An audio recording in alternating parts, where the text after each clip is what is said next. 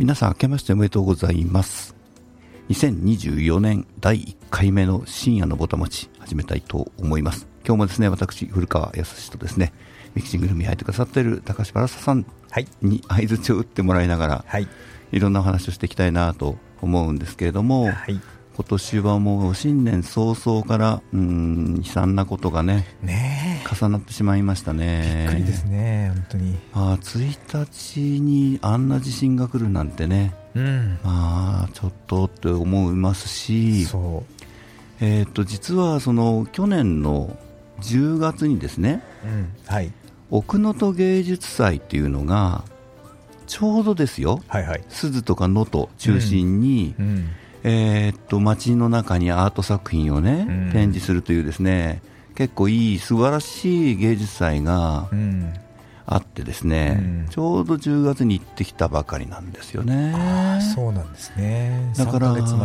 そうまさにその鈴とか能登、の中にね、うん、やっぱりその、うん、かなりこうレベルの高いアート作品が並んでいて。はい町の人たちもねそれをこう案内するこう喜びに満ちていてね、はい、誇らしげになんかこのアート作品をみんなに見てくださって嬉しいなみたいな感じでね。なるほど。行ったのを見てきたばかりなのをですね、うん、なんとこの年明けにですねこんなことが起こるなんてっていうことでね。ね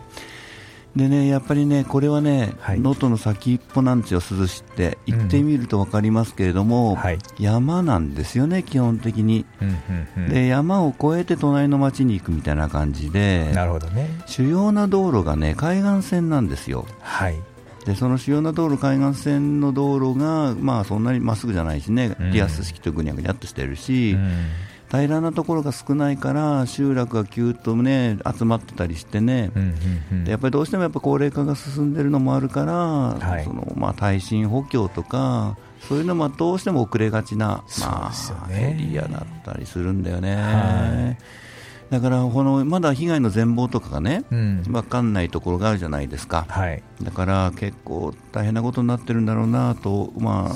想像に難くないんですけれども。特にね里帰りしてる人とかはもう全然つかみようがないね、ね。旅行者とかもね。つかみようがないですね。でね、ちょうどですね1月の6日にですね、はい、まあ、僕の今の実家、長岡、新潟県の長岡なんですけれども、はいはい、まあ、うちの母のね三回忌の法事があって、うん、ちょうどだから長岡に行って、その足でね、まあ、生まれ故郷の高田の町の方へ行って、はい、まあ、ここの同級生と会ったりしてたんですけども、はい、その帰ってくる7日の日の朝ですね、うん、えー、っとホテルの、まあ、まあ、ホテルを取ってるわけで、ホテルの窓開けたら、外真っ白でね、はい、あはい、雪がすごい雪。そうですか。ということは能登半島の方でも雪が降ってるなと思って、まあ、1日からしばらく暖かくてね、まあ、これ幸いしたなというところもあるけどやっぱりいかんせん冬は冬なんでね、はい、寒い日はやってくるわけですよ。そうですね。だからねその被災された方にはですね一日も早い復興をまあお祈りしないわけにはいかないというかな。いやでも厳しいですね。厳しい、あの能登半島の半分、北半分というかな、うん、3分の1ぐらいがもう交通がもうずたずたになってるみたいだから、ね、救援物資が、ね、届かないっていうのがあるんだよね。ね港も使えないみたいだし、もうどうやって届けたらいいんだっていうね。全くですね、はい、でまあその僕のね知り合い、まあ、僕はもうそんな材木屋さんとか知り合いが多いとこもあるんですけど、金沢の材木屋さんがね、うん、やっぱり手を挙げて、あまあ、それぞれがさその救援物資を勝手に届けたらまた大混乱になるわけですよ。はい、やっぱ現地に近い人、うん、で現地の様子が分かる情報が得やすい人、うん、どこでどういうものが欲しいかっていう、まあ、そういう情報ね、うん、その人が例えば金沢ぐらいはね、まあ、荷物が崩れたぐらいで、そんな被害がないみたいなんで、はい、まあ、そこの人たちが手を挙げてね、まあ、財務課さんだから倉庫もあるから、全国のやっぱり仲間というかな、有志がそのその方のところにね救援物資をみんな送って、はい、でそこで整理をして、えー、被災地の情報に合わせて送り届けるみたいなことを、まあ、ボランティアだね、うんうん、だからやっぱりその被災地での本当に必要なものみたいなものの情報がいつもいつもね、はい、錯綜して、欲しくないものがいっぱい届いたり、ね、欲しいものが来なかったりみたいなことが、まあまあよく言われてるじゃないですか、結局、情報なんですよね、で、SNS っていいんだけど、すごくリニアな情報で、全体のバランスを持った情報を 誰かがね、ちゃんと取りまとめないといけなくて、それ難しいですね。難しいんだよね。だから、はい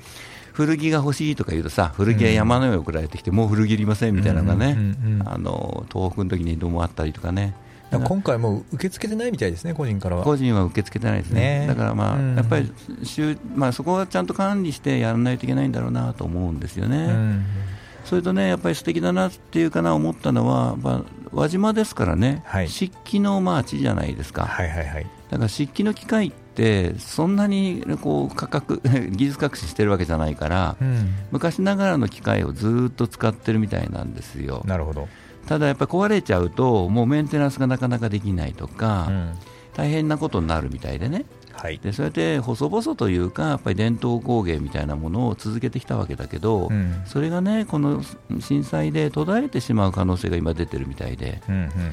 これはやっぱりいかんともなんともしがないなんとかしないとということで、はい、やっぱり漆器をやられてる方がね、うん、やっぱりそのこういうものが欲しい、必要だろうみたいなこととか、うん、その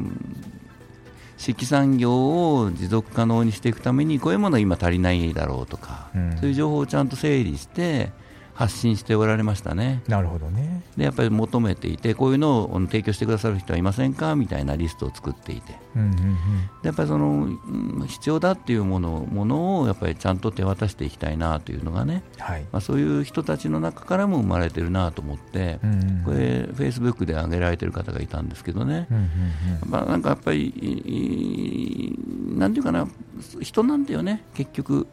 うん、やっぱり何が必要だかっていうのは人がそこにいるからあるわけでそうですね。人と人をつなぐみたいなところがあるからね、うんうんうん、それを丁寧にやっぱりやっていかないといけないのがこういう特にね大きな震災の時は特にね特に得意なんだと思うんですよね。そうですね。ただまあそんな動きが少しずつまあ動いてるなというね、うん、まあそんなことをしているうちに2日の日にあの羽田の事故ですよね。はい、あれも壮絶なね。ねまあ、救救援物資を届けようとして離陸したときにぶつかったみたいなね。離陸する前ですけどね。離陸する前。滑走路で。滑走路でね、うんうん、まあ、あれもなんか、まあ、人災というかなんというかな、うん、そうねでもまあ地震がなければ起きなかった事故であることは間違いないですね。そうなんですよ、うん、おまけにね、あれほら、お正月で、うん、あの臨時便とか便数増えてるでしょ、多分。まあそうですね。そういう時のまああの交通整理がそもそも難しい羽田でさ、うん、その非常フライトっていうかな、緊急フライトをどうやって入れていくかって、ものすごく大変だよね、ね、海上保安庁も使ってたんですね、羽田。使ってたんですね。ねまあ、ね、あのいろいろですけれども、うん、まあ、そんな時にですねうん、まあ、映画の話を今日はしようと思ってるんですけどね、はい、お正月に映画を見たんですよ、はいはいはい、でこれがまあとても良かったんでね、はい、あの今日はその映画の話を中心にしていきたいなと思うんですけども、はい。えー、パーフェクト・デイズっていうですね、うんうん、映画なんですよ。はい、わらささん見ましたか？みたいな全然知らないです。あ知らない？知らない。なんと。はい。あれですよ。あのカンヌで役所広司が主演男優賞を取った映画ですよ、うん、ああはあはあはあそうか。だからタイトルはなんとなく聞いたことあるかなぐらいです、うん、そうそうそうそう、はい、いろいろね話題先行だったりするし、うん、映画としての成り立ちもちょっと変わってるんですよ。なるほどで一番変わってるなと思うのはね、はい、こうまあ、カンヌで主演男優賞を取るような映画だから、うん、まあ、普通はプロデューサーがいてね、うん、要するにスポンサーからお金集めてさ、はい、映画制作資金を作り、うん、映画の制作規模を決めてさ、予算を作ってみたいな、まあ、そういう流れが普通じゃないですか。はい。でこの監督がね実はビン・ベンダースって言って、ドイツの監督なんですけれども、はい、ビム・ベンダースなんかはこう自主制作的にね、うん、セルフプロデュースして映画を作ってきた経験が多いんですよ。なるほど。でいつも資金が集まらなくて、はい、えー、超大作で資金が集まらなくて途中であの中断しちゃった長期中断しちゃったみたいな 映画もあるのよ。ビム・ベンダースの中でも。なるほど、うん。はい。それがね、これはね、面白いんですよ、あの東京トイレットっていうプロジェクトがあってですね。ほう なんじゃそりゃ。なんじゃそりゃでしょ？名前だけ聞くとなんだまあその仕掛け人が日本財団だったりするんですね。日本財団が東京トイレットですか？例えば東京に外国の人が来たときに、うんうん、まあ、東京としておもてなしをしましょうというときにね、はいうん、まあ、悪名高いと言ったらいいんですけど、それでもね、世界的に比べたらそんなことないんだけれども、うん、東京の公衆トイレってあんまりいいイメージがない。うんそうかな、世界的に見ればいいと思いますけどね、まあ、世界的に見ればね、でも日本人にアンケートを取ると、やっぱりどうしても日本の公衆便所って言ってね、公衆トイレとは言わないよね、日本人はね、やっぱりその、うん、印象が良くないので、そうですか公衆トイレのイメージを刷新しようというプロジェクトなんですよ。ほうほうほうそれで、うん、えーと、日本財団が言いは、えー、言い出しっぺで、うん、渋谷区が乗ったのね、はい、で渋谷区の中の17箇所のトイレを、うんうん、新進気鋭の建築家、デザイナーが、もう今まで見たことがないような トイレをですね。入りにくいじゃん。いやその今まで見たことがないようなトイレをトイレって思わないじゃん、えー、渋谷に17箇所作ったんですね。そうなんですか。というプロジェクトがまずあるんですよ、はい、でこのプロジェクトの、まあ、一環として、うん、まあ、せっかく作ったんだから、まあ、海外にも知らせたり、いろいろね、こう、はい、まあ、広報活動の一まあ、話なんだろうな。短編のドキュメンタリーを作るという企画が最初からあったらしいのね。なるほど、うん、で短編ドキュメンタリーを作ろうという企画の中で、えなぜか監督がビン・ベンダースに決まると。そうなんですね。ね。面白いでしょ？面白いですね。でトイレのドキュメンタリーですか？って言って、はいはい、ビン・ベンダースに打診する人も打診する人なんだけど、ね、ね、おまけに短編だし、はいまあ、ところがね、ビン・ベンダースは日本びいきでね、はい。まあ、その小津安二郎という日本人の監督がいまして、はい、まあ、小津安二郎の映画を非常にこよなく愛しているし、うん、まあ、それが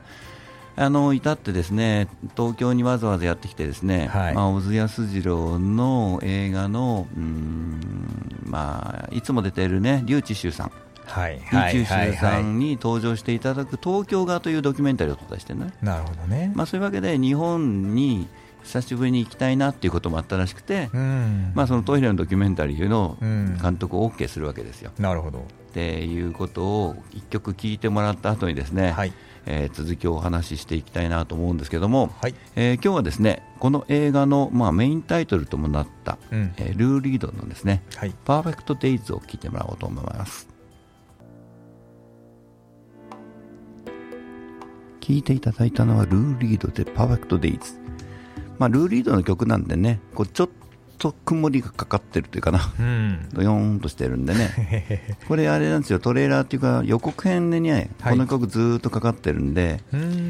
えー、とある人はね予告編を見て、なんかえらい暗い映画だなと思って、見るのを控えてますみたいなことを言った人がいるんですけど、なるほど。この映画見ていただくと、ですね、はい、非常に健やかです。あそうですか。はい。へーでまあそのね、うん、まあ、17個のトイレのドキュメンタリーを撮ろうというときに、はい、ビン・ベンダース監督に決まったと、うん、続いて決まったのがですね役所広司。はい。これ面白いでしょ、役所広司とビン・ベンダースが出てきて、なんで短編のドキュメンタリーなんだみたいな話もあるんですけどね、ね本当に。まあ、そんなことしてるうちに、やっぱ長編の映画になるわけですよ。はい、なので、いわゆるその最初から長編映画、劇場映画、うん、えー、作るために進んでたわけじゃなく、うん、なるほど。まあ、そういういきさつの中でできちゃった映画なんですけど、すごくそういう意味ではね、自然発生的にできちゃったっていうかな、やって口に長くなっちゃったのね。うん。だからなんか素直にベンダースがやりたいことが出ている感じなんですよ。ここのところの、ね、ベンダースの映画ってなんかちょっとこうちなんかあれ？みたいなところがあったんだけど、はい、僕ねベンダース大好きで、はい、事の次第っていうのとかね、回り道っていう映画があってですね、これ古いんですけど、まあ回り道大好きでさ、はい、非常になんかいい映画なんですよ。はい、そこからいろいろ考えちゃったかわかんないけど、なんかあれ紆余曲折してるみたいなところがあって、はい、それがねまたあのスカーンとした感じで戻ってきたんですね。はい、あの主人公のね役所広司さん、何やってるかっていうと、まあ、独身のおじさんでね、はい、なんで結婚しないんですか、いや、みたいな感じの人でね、相変わらず、うん、で、はい、もう仕事は何してるかっていうと、はい、その公衆トイレの掃除の人なんですね、なるほどね。一生懸命、一生懸命掃除をすると、はいはい、それで17個のトイレ、全部は出てこないんですけれども、はい、代表的なのが紹介されるんですけどね、なるほどね。まあ、その一生懸命、一生懸命こうトイレを掃除する姿もなかなかかっこいいんですけども、何せね、もうその役所広司演じる平山がですね、はい、普通の一般人じゃないのよ。ほう。要するにね、うん、カセットテープのコレクションがすごいんですよ。はいはいはいはい、はい、カセットテープのオリジナルのカセットテープのコレクションがすごくて、うん、ルー・リードとかパティ・スムシとか、うん、ね、バン・モリソンとか、うん、なんかそういうのがさずらずらっとあるわけよ。なるほど。それをこう自分の車のカセットオーディオ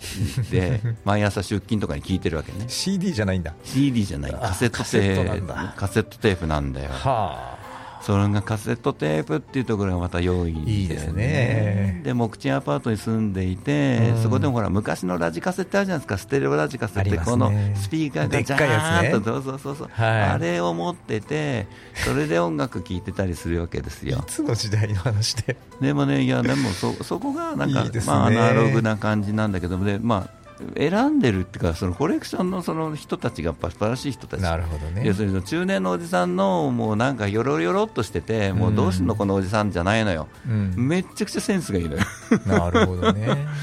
だからその例えばあの公園でいつもお昼を食べてパ、ね？はい、サンドイッチいつも食べてるみたいな感じなんだけど、うん、木の根っこに小さくほら芽が生えてきてたりするじゃない木の子供が、はいはいはい、そういうの見つけるとさ、うん、もらってっていいかって言って住職さんとかにそれをこう丁寧に持って帰って、うん、鉢植えにしてさ、毎朝毎朝霧吹きでこう優しく水をかけてるかね？なんかいちいちセンスがいいのよ。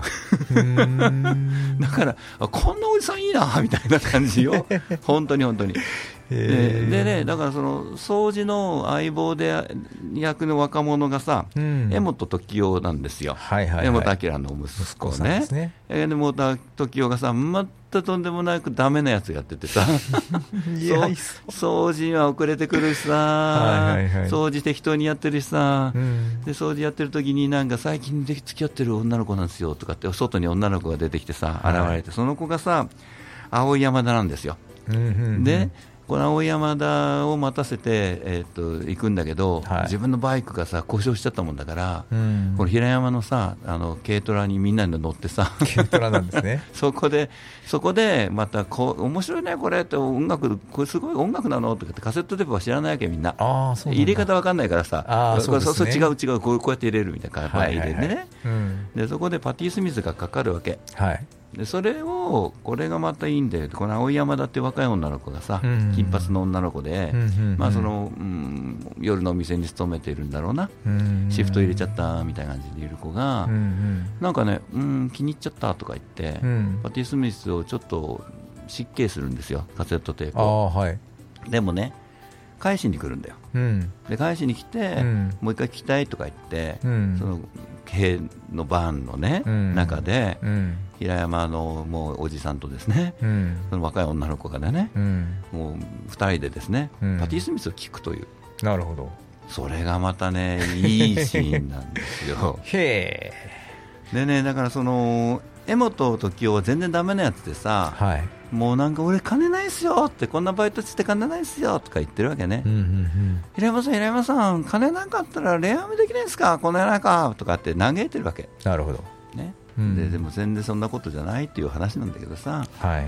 で結局その、金なきゃ何もできないんですよ。で金でなんとかしようというかね、うん、そういうセンスの中で生きてる若者に対して、はい、この平山のかっこいいことみたいな。なるほどね。でそれがねそのあの茶髪のですね、うん、青山田演じるところの女の子が、はい、もうなんか自然体で感じ取ってってさ、うん、ねうん、でパティ・スミスみたいないい音楽を教えてくださいありがとうおじさんとか言ってほっぺにチューとかするわけ